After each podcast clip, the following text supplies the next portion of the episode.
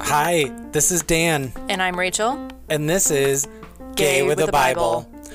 We're two queer social workers. Working our way through the Bible.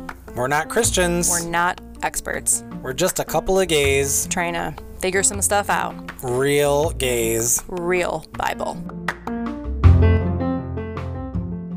Hi, Rachel. Hi, Dan. Welcome back, everybody, to Gay with the Bible, episode three. Three. Really big news today. This is not Bible related at all, but we did find out that And Just Like That was renewed Oh, for Yeah. season two. Yeah. So now we just who knows about Che, Yeah. and if they're coming back. So How how do it's you? Che Watch 2022 is what I'm calling it. I'm sure they'll be back. It's either they're gonna come back or Miranda's gonna return from I think there'll be a time leap, well a time a time leap from Los Angeles. Yes. right? Like I Yes. think there will if they're if they're smart, uh, the writers there will be a time leap so that it's not like picking up. No, right where I don't want to see any part of this pilot that Che Diaz is filming, No, or do I? no, I don't. I don't want to see it. I don't. I just. I don't know what's in store for Miranda, but I'm just hoping it's not Che. Yeah. Same. Fingers So, crossed. Those are my thoughts on that. Our question of the day came from a really, really big fan of yours, me. I was like, ooh. And the question of the day is what was the last book that you read? So I'm actually in a book club and it's been on our break was very refreshing to actually have time to read my book club mm-hmm. books instead of just mm-hmm. the Bible. But we just got done reading Trick Mirror by I think this is how you pronounce her name, Jia Tolentino. It's like a bunch of collected essays about a lot of like feminism pieces and just like what it's like to be you know, a woman living in 2022. It was written in, I think, 2017. So still very relevant. Had a great conver- conversation at the book club about it. Yeah, What about you? Oh, I think I saw you post about this on Instagram. I did. I loved it. It's a nonfiction book by Liz Brown called Twilight Man Yeah. Love and Ruin in the Shadows of Hollywood and the Clark Empire. It's just like it was this really epic read about this guy, this this couple, these guys who were, you know, having an illicit gay romance. The Clark family was like one of the huge, huge, huge rich families at the turn of the century. And the heir was carrying on this relationship with this man. And it, you know, you've got Hollywood, you've got the jazz age, you've got prohibition, gangsters, scams, Nazis, prisoners of war. Like this book literally has everything. It sounds like I'm making it up. So it's but- is it like based on a true story or yeah, it's like a researched nonfiction book with lots of notes. And yeah, I mean, it is, but it is a page turner. yeah. I loved it. I had, I zipped through that thing. I love I love a good book. Meanwhile, the other, the other little This book I've been reading. This page turner. you ready? I'm I'm ready. So, chapter nine of Exodus. I feel like I have a lot of bullet points here, and I'm like, why? Because it's just the same thing that we've mm-hmm. been doing for the past four or five chapters. But nonetheless, I don't want anyone to feel like we left anything out. So I'm gonna I'm gonna lay it out for you here. Buckle So, in. Same setup in general for several more wonders or plagues, if you're going with the colloquial term here. God tells Moses and Aaron to tell Pharaoh to let his people go or else. First time in this chapter when Pharaoh refuses God, he sends a deadly pestilence that kills all of the livestock. But God will make sure that the livestock for the Israelites is okay. Pharaoh's heart, however, remains hardened and he will not let the Israelites go. Then the Lord instructs Moses and Aaron to take handfuls of soot from the kiln. God instructs Moses to throw it into the air, at which point it becomes a fine dust that covers the entire land and causes boils to fester on animals and humans alike. The boils even afflict the magicians who cannot stand before Moses. But the Lord hardens Pharaoh's heart, and Pharaoh refuses to let the people go. God again instructs Moses to go to Pharaoh and demand that he let his people go. God says, Tell him, look, I have had the power to destroy you and your people with pestilence and plagues in one fell swoop, but I have refrained from doing so. I have allowed you to live to show you my power. God then threatens Pharaoh with hail the greatest hail Egypt has ever known, hail with fire in its midst. Any person or animal left out in the fields will be killed. The officials of Pharaoh, who feared the Lord, hurried their livestock and slaves into shelter. The Lord instructs Moses to stretch out his hand toward heaven, that hail may fall on all of the land of Egypt. Moses stretches out his hand, and thunder and hail with flashes of fire in the midst of it come down. The hail kills every living thing that is out in the open field, plant, animal, and human. Now Pharaoh calls to Moses and says, This time I've sinned. The Lord is right and me and my people are wrong. Pray to the Lord. Enough of God's thunder and hail. I will let you go. You don't have to stay any longer. Moses tells Pharaoh, I will stretch out my hand. The thunder, fire, and hail will cease. This way, you know that the earth belongs to the Lord. But still, I know you will not let our people go. Also, apparently, there are still some good crops available. The thunder and hail cease. Pharaoh's heart hardens, and he refuses to let the people go. Okay. I'm really, I'm really impressed with that. Yeah. Mine was not that exciting. Oh, okay. Yeah. You Yeah. Did, you did great. Um, there's something like in these chapters, there's a lot of like language with exclamation points. Like it's there's a lot of dramatic dialogue. I don't know if I caught that. I find. I think I like would type it out in my summaries when I when I came across it when I was Mm-hmm. like, girl, drama. My general impressions, this is just getting really ugly. Like these things are killing people. The hail, I don't know what the boils did, but the hail is now killing innocents. Yeah, for sure. Right? I don't think that anybody's died prior to this or that hasn't been the goal, but this was like uh, this hail's Yeah. going to I'm sending hail to kill you. Yeah. Yeah. So with everything that's going on in the U- in in the Ukraine and everything that we're hearing in the news about like this push, push, give in, give in. While I know that while reading the Bible, we're meant to be on God's side. I don't know. Right? I But, guess. I mean, it yeah. feels really like majorly Yeah. aggressive. And I'll, I'll speak on that more. Yeah, just I, I want to root for the Israelites, but it's hard to root for anyone other than just the victims who are just the people, Mm-hmm. right? The, the people who I'm most concerned about right now are like the the Egyptian folks. Innocents, yeah. The Egyptian folks. Because we know it, the Bible's repeatedly telling us that the Israelites are okay. Like God's like set up this plan where they're not being affected. Although it does get skipped over in a couple chapters. well, they um, they're being affected. They're enslaved right now, which I think is easy yeah, to forget yeah. Mm. about when when all this is going down. They are enslaved right now, but I don't know that your common Egyptian really is has a lot of control over that at this point. Right. and they're the ones paying the price and not Pharaoh necessarily yet. Right. Yeah. Yeah. So Thanks for that reminder Yeah. for sure. It took me a minute to understand what flashes of fire were amidst the hail, and then I was like, "Oh, it's lightning." Just good old, good old fashioned. Like I was, I was picturing like hail and like fireballs coming down Oh. at the same time, but then I realized like, "Oh no, this means lightning." yeah, Yeah. so my big question, and I toyed with this in the in the last episode, but I just decided to dig into it here. This God hardening Pharaoh's. This drives me nuts. I know, I know it drives you nuts. I thought of you the whole time I was reading Yeah, this. it drives me nuts. I, I I spoke about it last time. Like, what exactly does it mean? What is this? Is this the translation? Sometimes it says Pharaoh's heart is hardened. Sometimes it says God hardens Pharaoh's heart. I guess I wanted to research just to see if like maybe God wasn't being as awful as I'm, sounds. I'm yeah, as it sounds, or I'm thinking he is. I didn't have to do a whole lot of digging because there was sort of like a nice little summary of the ideas from uh, Slate from 2011 by somebody named Michael David Lucas. It was an article on Passover called Sympathy for the Pharaoh. Get it? Like sympathy for the devil. So, sympathy for the Pharaoh. If God hardened Pharaoh's heart, was it fair to punish him? It's a great question. this is a very big and very old debate, right? Of this what is this fair? Is this okay? What's going and what is even going on here? Some people think that translation means that God is not necessarily saying I hardened his heart, but he's saying I will show you how hardened his heart has become. Okay. Yeah, I'm not. I'm not. I know. I have the same Sweet. face as you Yeah. right now.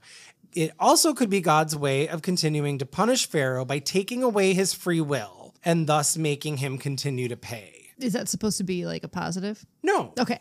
no. I mean, it's. I don't think you know. I, I think we're supposed to not get like positive or negative about Yeah, it, right? yeah. Like, but that's what it. That's and that that makes the most sense to me of what it is. It's you're taking even if this guy logically is like, okay, yeah, this is crazy. That's enough. And then he like comes up to to Moses and is and says he wants to say, yeah, let everybody go home, but he can't help but be like, no, you're they're all staying right here. Yeah. Right? It's extreme. It is extreme, but this is also in keeping with ancient stories, which we see in like Greek and, and those types of tales where gods breathe feelings, actions, and thoughts into humans. So gods in Homer's epics will breathe courage mm. into the heroes. Sometimes they'll breathe cowardice into the heroes. The Greek myths are full of stories of the gods manipulating people into doing Sure, things. sure. And then the person actually does take the blame. Yeah. And the moral of the story even ends up being like she was wrong because she did that, even though the God made her do it. Yeah. So there's a lot of there's a lot of precedent for that kind of thing. Uh, sometimes it says God does the hardening. I said this earlier. Sometimes it says God does the hardening, and sometimes it's Pharaoh himself. These are different sources, as we see constantly. Mm-hmm. These are different sources of the same story, and they're probably pretty consistent with where they came from. One source is framing God as a righteous God, and one source is framing God as like a really powerful and unmerciful God. Sort of depending on which which source got cobbled in there. If it's the benevolent God, it's Pharaoh's heart hardened. If it's the super powerful, unmerciful God, it's God hardened Pharaoh's heart. But it's sort of like God is just it's just this all this colossal punishment. And I'm gonna keep harping on it as we go. Yeah, because it doesn't stop. It doesn't stop. And I and like you with anything women related, I am gonna keep calling it out Yeah. Throughout the whole episode. My dislikes, all the killing and dying of innocents. And I'm gonna keep calling that out too. Um, my likes, uh, the imagery. I loved the image of the dust. I could tell. that was so cool. I could tell in Oh, your recap. Yeah, in my recap, Yeah. I probably did a little motion. You with were it too. all about it, yeah. yeah. I mean, we should go on YouTube with Yeah. this. But um, yeah, the image of the dust, the, just the magic, even if it's evil. Yeah, it's it's kind of evil, which is ironic Yeah, because it's God. God. That's it All for me. All right. What are you thinking? You did you got a lot from this. I was pretty disappointed to find ourselves in this like back and forth. I was a little relieved that we moved away from the like magician dance off that we were in last chapter and now we've evolved into some plagues even though they're awful. But I was bored, it's repetitive. It's just like these exchanges are the same. It's Moses going to Pharaoh or I'm sorry, God talking to Moses, Moses going to Pharaoh, Moses going back to God, God hardening Moses or uh, Pharaoh's heart. It's like Ugh, I'm done. I'm done with all that. My question I originally said that I didn't have any questions just because I was like being stubborn and fed up. But um, right. you're, you know, you bring up a good point with the whole hardening of the heart. Kind of made me think while you were talking, like I just wonder what people who believe in this and who this is this is part of their religion. Like, how do you justify it? And yeah, kind of along the same lines of you as like, how do you worship a god that does this? like, it seems petty and crazy. It, it yeah, So many, so many ways to go about this. yeah, that don't involve this Right. way. Yeah. Yeah. my likes as you said it's visually epic i can see these things happening and i think part of it is because i've seen the 10 commandments movie and this is part of that Do you remember? Um, i remember some movie? things yeah i remember some things very vaguely just like i, re- remember I remember like talking too much and having to sit on Sister Linda's lap, which does not seem like an okay, Okay, thing to be doing. nope nope um we'll talk about that later Sister Linda. Yikes. Okay. Um, yeah, I put visually epic literary snooze fest. We're nine chapters in, and we have been following this format for seven of those Yeah. chapters. I'm I bet the movies make it way more It interesting. is, I thought it was. There's like a obviously a darkness to those movies. It feels really scary at times. I Right. remember, but we'll have to rewatch to get the. I don't know. It could be a totally different experience. Yeah. So we'll see. My dislikes: the violence, the killing of innocents, God's ego tripping hard, and these chapters are long. And your girl is tired. That's it for me. Chapter 10.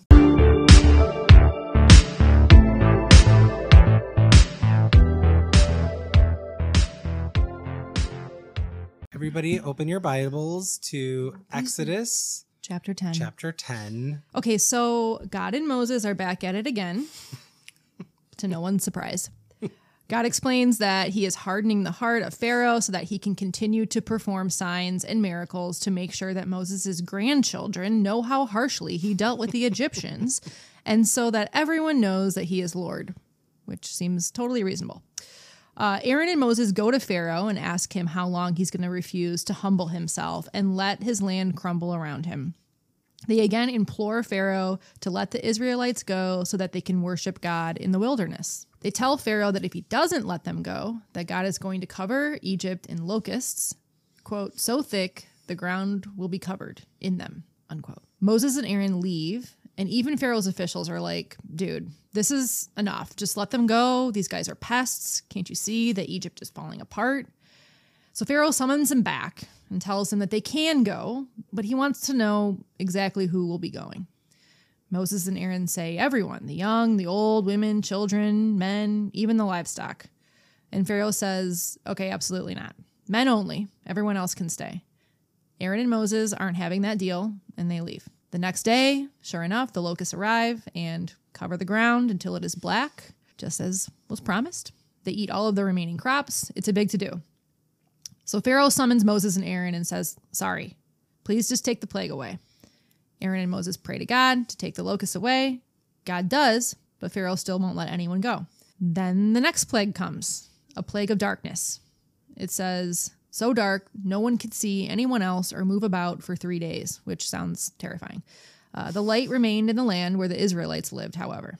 So Pharaoh summons Moses and Aaron back and says, Okay, fine. You can go, take your women, take your children with you, but you've got to leave your livestock.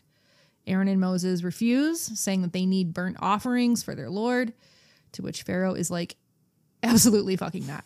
Get out of here. if I see you again, it's going to be the day that you die. So Moses agrees and he says, As you wish, I will never appear before you again. And that's how the chapter ends. Did I miss anything? It's it was a big one. The only the only little thing, just because I'll comment on it, is that this time it says that God says that He has hardened Pharaoh's heart and the heart of his officials. Yeah. Yeah. Yeah. My general impressions here, uh, I put we're still in the biggest Shark Tank debate of all time. Like deal or no deal, somebody please just make a decision. There's a lot of negotiating happening. Uh, the darkness plague sounds awful and like something I would never want to be a part of. Uh, my seasonal depression would not last a day in that situation. And uh, this is like a little bit different of an ending to the pattern of chapters that we've like we've seen so far mm-hmm. because there's mm-hmm. like a you'll never see me again and There was I'll drama. never be back again. Yeah, Yeah, that's what I'm talking about. These exclamation points, this yeah, drama. Yeah, there's some like you know there's some words and Pharaoh he's not happy about any of this because they they aren't willing to negotiate a, a lot of terms here. There's they they want it all or nothing. Oh, and I, I guess another thing that I was kind of surprised about with this chapter is I'm like shocked that the Bible didn't just move on when the men could leave. Like I was fully expecting to be mm. like, okay, we'll come back for those ladies later, but no, they they stuck right. they held they held on to that. Yeah. So Yeah, it's like there wasn't any room for negotiations. Like maybe that could have been a next step of I didn't even think of that, but like. Yeah. well, let's get the men and then maybe we can all plan together and come up with something. I don't think that would have worked out kindly for the women, no. anyways. But yeah, who who knows? Uh, my questions. this might sound silly, but I really didn't know what a locust was. I had to do a quick little Google search. It's just like a grasshopper of sorts, right? And this isn't really a question, but I think it's really interesting that in the beginning of this chapter, God kind of admits that this is all for clout. Like he's like, yeah, I want your grandchildren to know, like, this is how powerful I am. You know, generations and generations are going to know how I dealt with these Egyptians, which just seems like adds a whole other level of ridiculousness to this. Now, again, I want to be mindful that, like, we're talking about Israelites who were enslaved and, like, that is not to take away from the severity of that. But I feel like this could have been hand. If you're God, there's a million ways to handle this that aren't this and aren't what you're about to hear in the next couple chapters too. So just my my thoughts on that. My likes again, I'm digging deep on this, but I like that women were kept as part of the deal. I'm glad they didn't leave anybody behind. That would have been really not great. My dislikes is that this is just so much suffering for everyone involved and that the chapter's long and repetitive and I'm like, "Oh, I'm over it." I'm Right. over this. I'm Yeah. ready. I'm ready for them to be on their way. I'm ready for some some new developments to happen. It's coming. Yeah. So, Yeah. what do you got? So my first impression with the so that your children will know and your grandchildren will know, it just really made me think of and my gay boys know what's up here. It just really made me think of designing women. I don't even You know. have what- no yeah, idea. have no you don't idea. even you don't even know what I'm talking about. Nope. Nope. don't even I know did have show? a I had a designing women themed birthday party where we all wore power suits and dressed up like designing women, but I never watched an episode of that show in my whole life. Why would you have a the it does it I doesn't even yeah, we'll go off the record with that. All right. All right. I'm gonna whew, I do really feel the need to explore that more, but uh, That's I don't the even know. But anyway, in one of the first season episodes, Dixie Carter, who plays Julia Sugarbaker, she's got her sister Suzanne, who's played by Delta Burke, who was this beauty pageant queen. And they're at some beauty pageant, and there's a woman Julia Sugarbaker overhears this woman making fun of Suzanne. And so Julia Sugarbaker like closes the door and she reads this woman and she tells this woman the story of like Suzanne's Miss Atlanta win of what happened that she had this flaming baton and that baton twirled in the air and that baton was on fire and it went out and it knocked power grids out and people stood and they clapped while tears streamed their faces. And then she says and that Marjorie just so you know and so that one day your children will know is the night the lights went out in Georgia. and so the fact that he's like, your children will know and your grandchildren will know, and all the lights literally go oh, out Oh, yeah. in in Egypt. That's great. so it was the night the lights went out in Egypt. I feel the need to preface that it wasn't necessarily like a power suit, but more more like leisure wear, you know, like with pearls and like like Florida grandma outfits. You know, yeah, like that feels more Golden Girls. well, like you know, I was 22. Yeah. Dan, Yeah, so- you were playing with references that you Nope. did not understand. Nope. Yeah. So that's my big reference for that chapter. I did know Pharaoh seems open to negotiations, right? Yeah. Like, which is more than I'll give Putin right now. Real Putin or my God version of Putin that I'm grappling with in my head here. The darkness, so creepy and upsetting. I was like, why didn't everybody just go blind? Does that just mean everybody went blind? That's a good question. But I'm like, what's creepier? Like this crazy darkness setting in that you're basically blind or going blind. And then the darkness creeping in and just taking over everything reminded me of the nothing from the never ending story. I don't remember that at all. We need, I, I just, we need to educate you. We need to Designing really- women, designing never-ending women, and story. then the never ending story. Uh. yes, come on. But other than that, I've had the same general impressions that I've had for like the last five chapters for most of Exodus at this point. And this is the chapter where I noted that sometimes the Bible highlights how the Israelites are protected and sometimes not. So in this version, it's pointed out that the Israelites are protected from the darkness, but it does not state that they were protected from the locusts. I guess we're just going to assume I thought it that they are, but no, there I double checked. There was no language in there that said, but the Israelites will be free from the locusts. From the darkness, definitely. Yeah, you're right. The officials' hearts being hardened, that sentence just didn't make sense to me because I didn't feel like their hearts were hardened. They keep going and saying, we got to stop this. Like, this has got to come to an end. Like, you have got to give in to these people. You've got to give in to their God. So, I don't think that their hearts are hardened, and they do that at the end of this chapter very specifically. So, I don't have a big question, but locusts. So, I'm going to tell you a little bit about locusts because locusts are very upsetting. I did not have to research this. Locusts, or here in the US, they would be um, Like grasshoppers, cicadas, right? Oh, grasshoppers. They're all the yeah. same, but they're all different. Yeah, they're I all like within the same realm of things. But I learned a lot about grasshoppers. The beginning of the pandemic, I binge listened to all of the Little House on the Prairie books by Laura Ingalls Wilder. They're all narrated by Cherry Jones, Big Les, Cherry Ooh, Jones. Yeah, really? Yeah, she does such a great job. All narrated by Cherry Jones, and there are several chapters on grasshoppers. So, in the midst of my Little House book binge, I then went and read a memoir about Laura Ingalls Wilder by Caroline Fraser called Prairie Fires, which was really, really, really good because it's sort of like this fictionalized version of what Laura's writing versus what this lady's like telling Yeah. the truth about these people and some of the not so great things that they did and are responsible for. But um, in any case, the the cicadas, the locusts, it's it's a very real thing. They are extremely destructive. Mm-hmm. They will destroy entire crops. They will eat through clothing. They will sometimes eat, get through wood and destroy your home. So, I mean, they will kill people. Mm-hmm. They will kill. You will die from from this experience. So this is not From them eating your resources, or from do they them eat eating you? your resources. I mean, I don't know if they can eat you, but basically you're like you're like living out on a prairie with nothing else around, right? Yeah. Like this is a natural You're- disaster yeah. that's going to cause Destruction, and yeah. and famine. So it's a really real thing. The the the pilgrims like in the 1600s when this was first encountered because they were so biblical and religious, they really, you know, thought that this was something to yeah, this was a plague. This was one of God's plagues. Yeah. So, I mean, it's got a real rich history in America. They come, they bury their little babies for 17 years, they reemerge. 17 Yeah, we had a huge pop. We had 4 billion of them running around. How do you know so much? because I'm obsessed. Ever since then, I'm obsessed with locusts.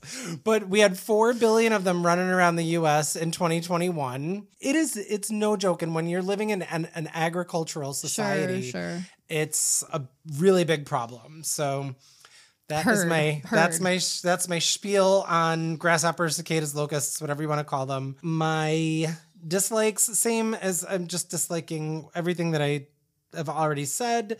Um, I just really liked the drama, the drama and the dialogue here. Pharaoh, get away from me. He says that. Get away from me! Exclamation point. Like, okay. I love how too it's just like Aaron and Moses who are biblically described as just like idiots. Well, not so much Aaron, but Moses is just like Yeah, like Moses is not like this. Yeah, I still, he's, still, I- you know, I'm still interested in his journey. He's coming into his own. We we've got some time. We've got a lot of time left with we do. with Moses. We'll see him get. He'll get there. Yeah. He'll get there.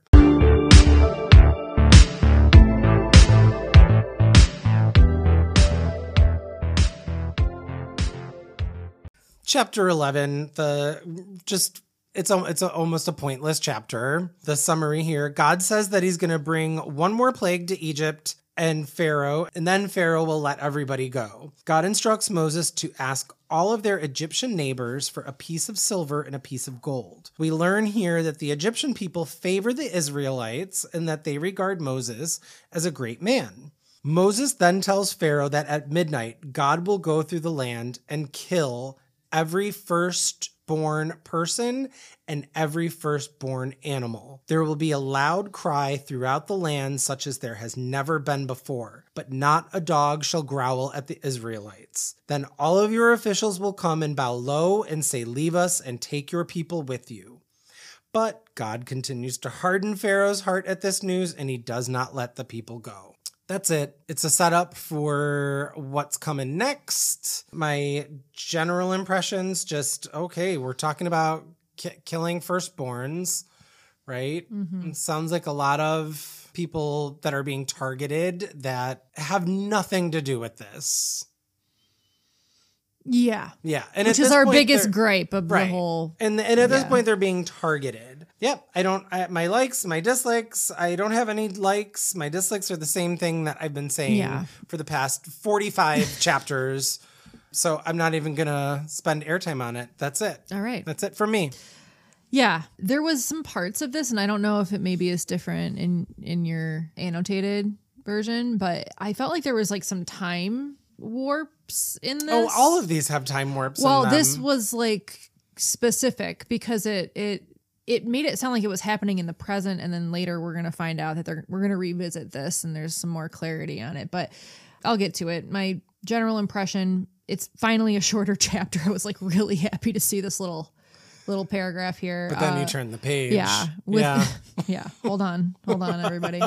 Uh, yeah. So there's some new constructs here. Finally, that we're not in the, this the midst of this back and forth exchange between Pharaoh and Moses and Aaron and God. I put this must be a piece together time warp chapter, sort of maybe.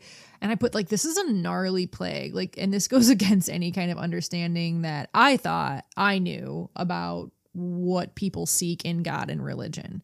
I, I want to be really cautious to not undermine the fact that like Pharaoh is enslaving like mm-hmm. 600,000 plus people Yeah, right yeah. now. Like he is in no way excused for this behavior. Yeah. I'm just thinking if I'm going to believe in a God, I want my God to be able to take care of that without resorting to these behaviors, yeah. right?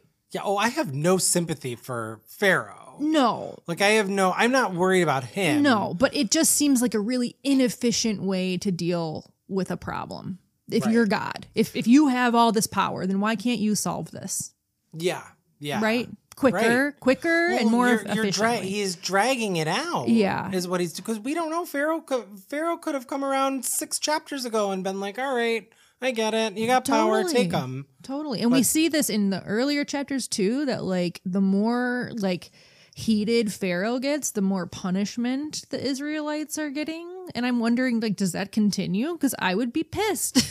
More punishment the Egyptians yeah, are are get no, are giving are then thrusting onto the Israelites. That happens in the beginning of the chapter when Mm. they first come to them and propose this, and then Pharaoh's like doubles down on everything, makes them go find their own uh, straw. Remember? Oh, right, a little So- bit, but here they're giving them silver and gold. Well, yeah, and that's Yeah. that's something that I had questions about. So questions, yeah, like why are what's up with the silver and gold thing? It, we touch on it a little later, but still like not super. I don't have a lot of clarity on it. What do people who believe in the Bible have to say about this? I did a little deep dive on this one to figure out like how this is taught in Sunday school, and I found like so many weird. Like if you ever if you could Google any chapter of the Bible and find the Sunday school version lesson of this. Yeah. This one has like a really creepy suggestion to have the children act out the plagues as if they're reporting them on the news.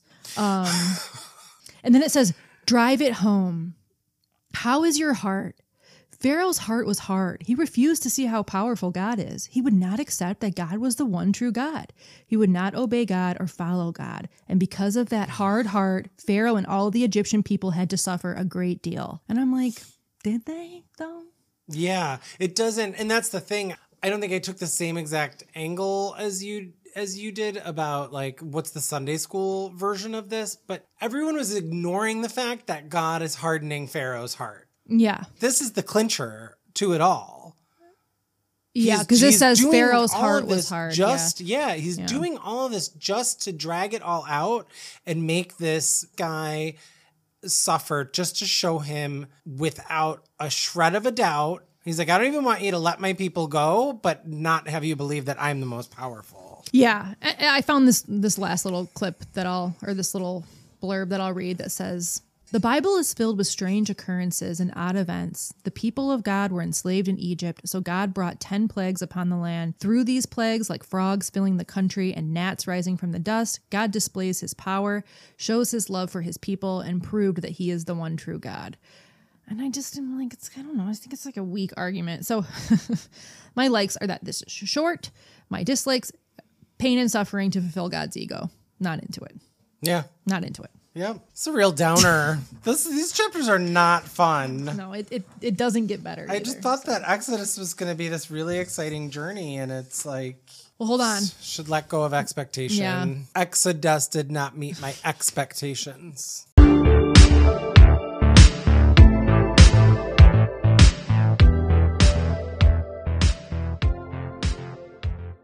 Chapter 12. I'm going to do my best, everybody. So just be gracious with me here.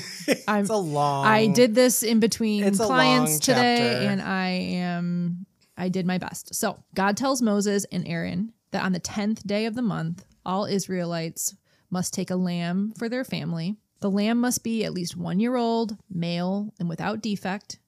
They are to take care of the lamb for 4 days after that 10th day, so on the 14th day. This is where this would put us. All the Israelites need to slaughter their lambs at twilight.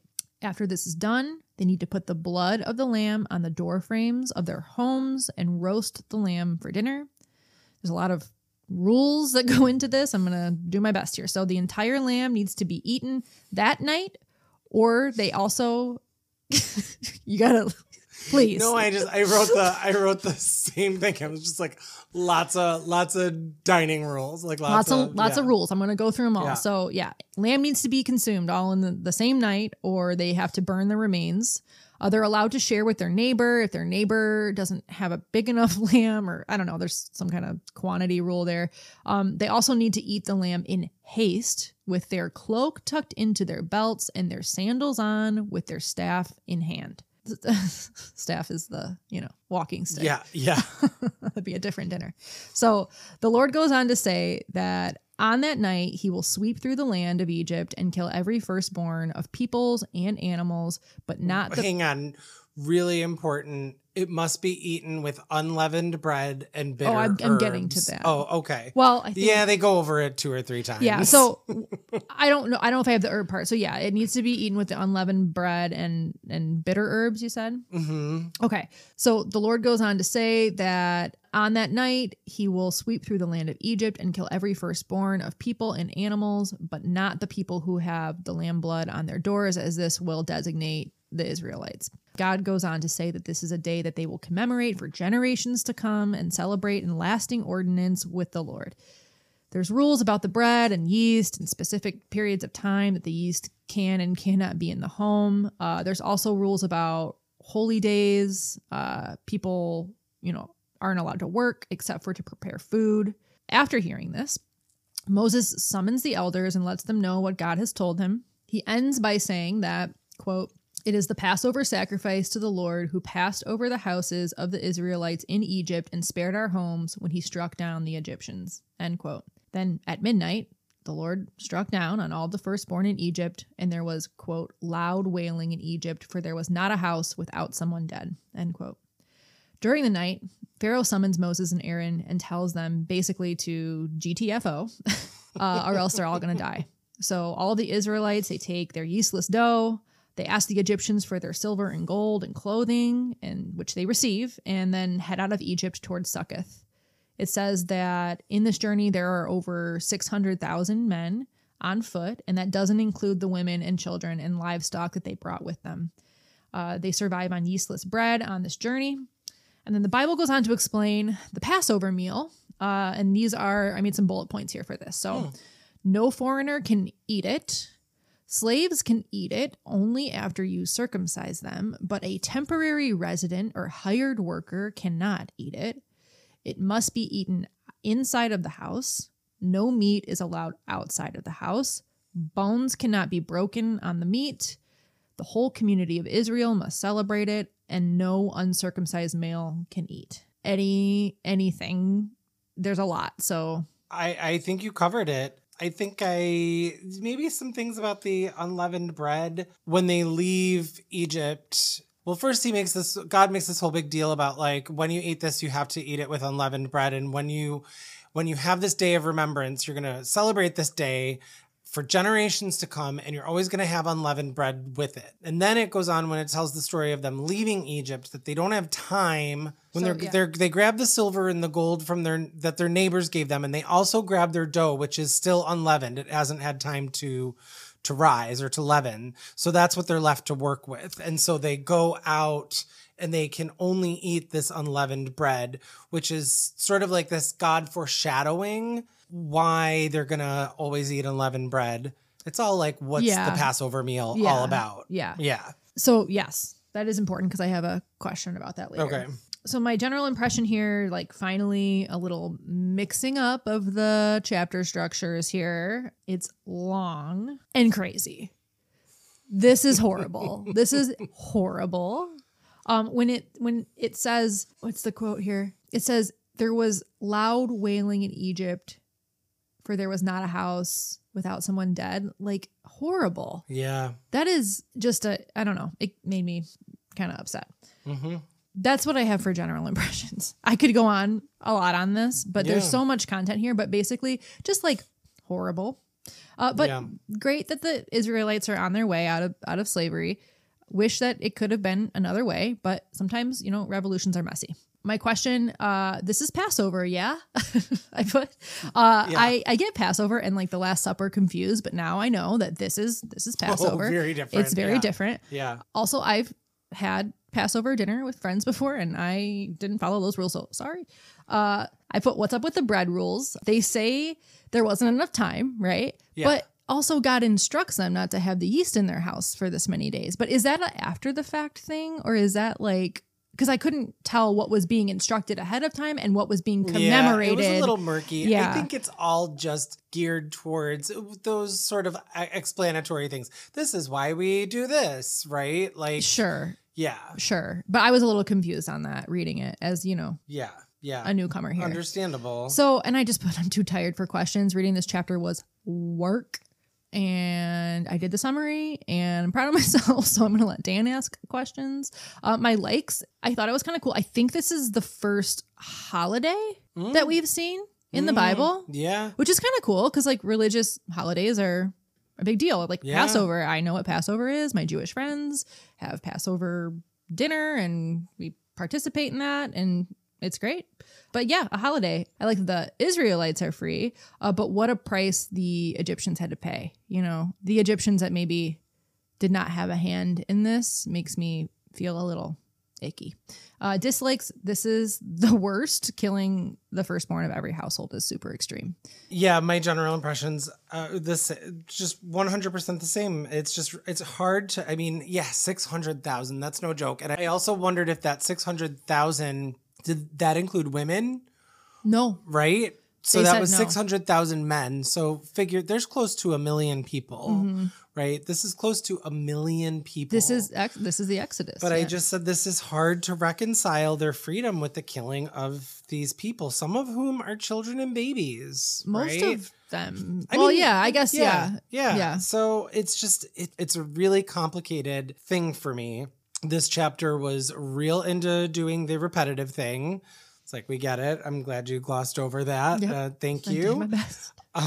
Um, we on this podcast we talk so often about like Christian perspectives, but this is so Jewish. Yeah. Right? Like this is Passover, this is the Seder.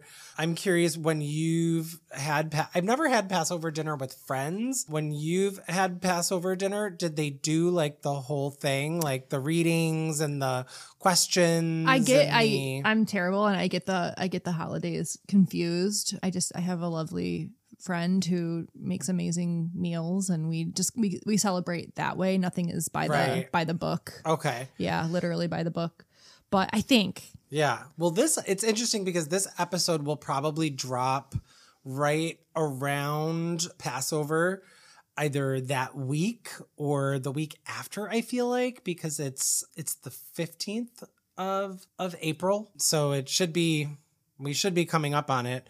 The only Passover Seder I went to was through school through Professor Judith Weinman oh yeah. who we've talked about in our in during last season and it was a social justice seder you know at the time i did a little bit of research and did a little bit more research today and a lot of people do a lot of um, jewish communities do use seder with a social justice perspective in mind thinking about things like freedom thinking mm-hmm. about oppression and slavery. And that's what a lot of the messaging around the Seder is. Um, for their history and their story, right? So now it's like, well, how do we move that forward and think about all of our Mm-hmm. um, Collective. yeah where where we are now but the dinner is pretty cool like you know there's all this like symbolic food Yeah, we never did that. something but- goes with it like the bitter herbs is to remind you of the bitterness of slavery the unleavened bread is the the matzah is the unleavened bread which Mm-hmm.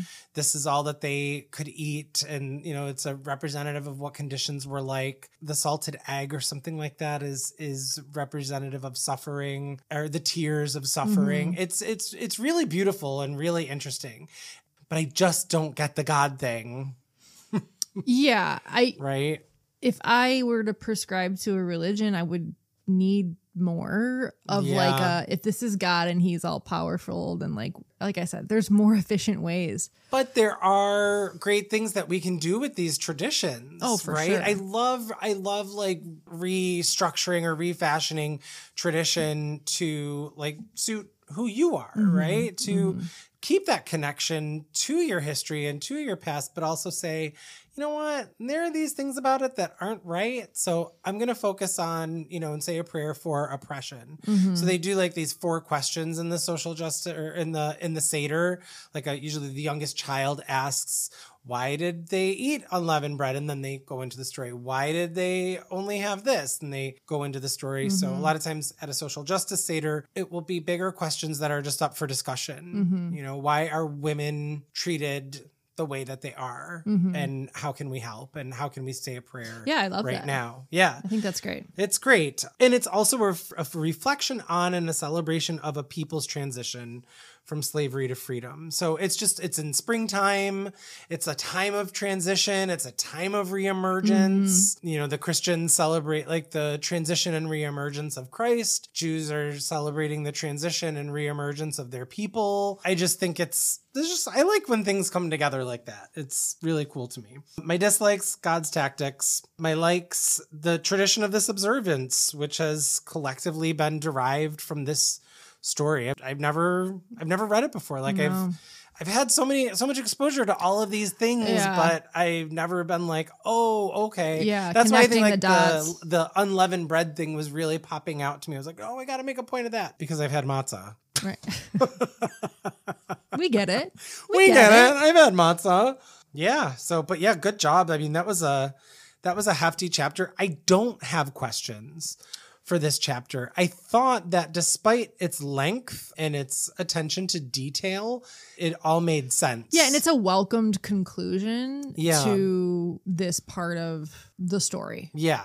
You know? Yeah, like I didn't have for any of these chapters with the with the marvels or the plagues or whatever you want to call them. I I didn't really have specific questions, just like these really big general questions Mm-hmm. about like how do you reconcile all of this? How do you love this God? How do you how do you read this? How do you read this these Bible passages and think well, that's okay. How do you be a pro lifer and also read about God killing babies, and Babies, infants I never thought about and it like that. Yeah. and be okay with that? it's really complicated. It's so Yeah. complicated. And I'm not like, I'm not putting people down about it. I'm just, I really want to know. I don't want to hear the like packaged thing that you Well, like the Sunday were school version Yes, of this. Yeah, I don't yeah. want to hear that. I want to hear what you know. What did you think? Hey, if you are a believer and you're listening to this, let let me know.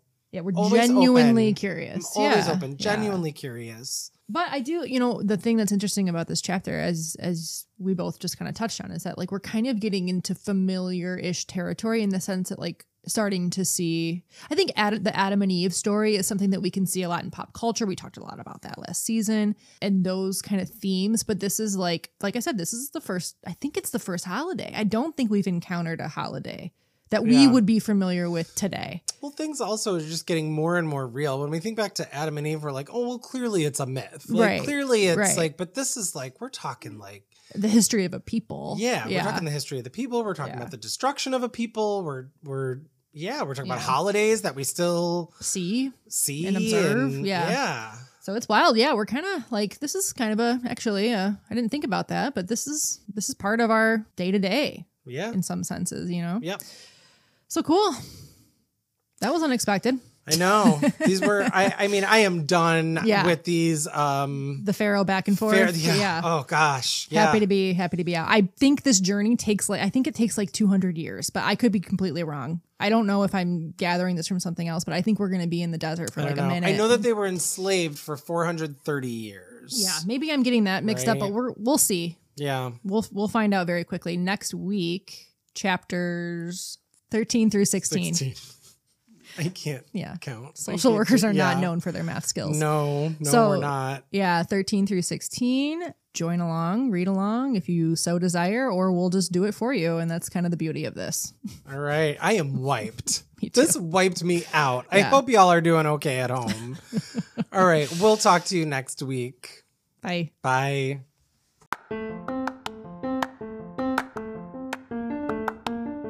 Hi, this is Dan. I hope you're enjoying the podcast. And listen, wherever you're following this podcast, whether it be Apple or Spotify, please like, download, continue to follow us, tell your friends. You can also follow us on Instagram at Gay with a Bible Pod. We'd love for you to be part of the conversation, leave us messages, ask questions, be involved. We would really love for this to be a community experience. Thanks so much for listening, and we'll see you next time.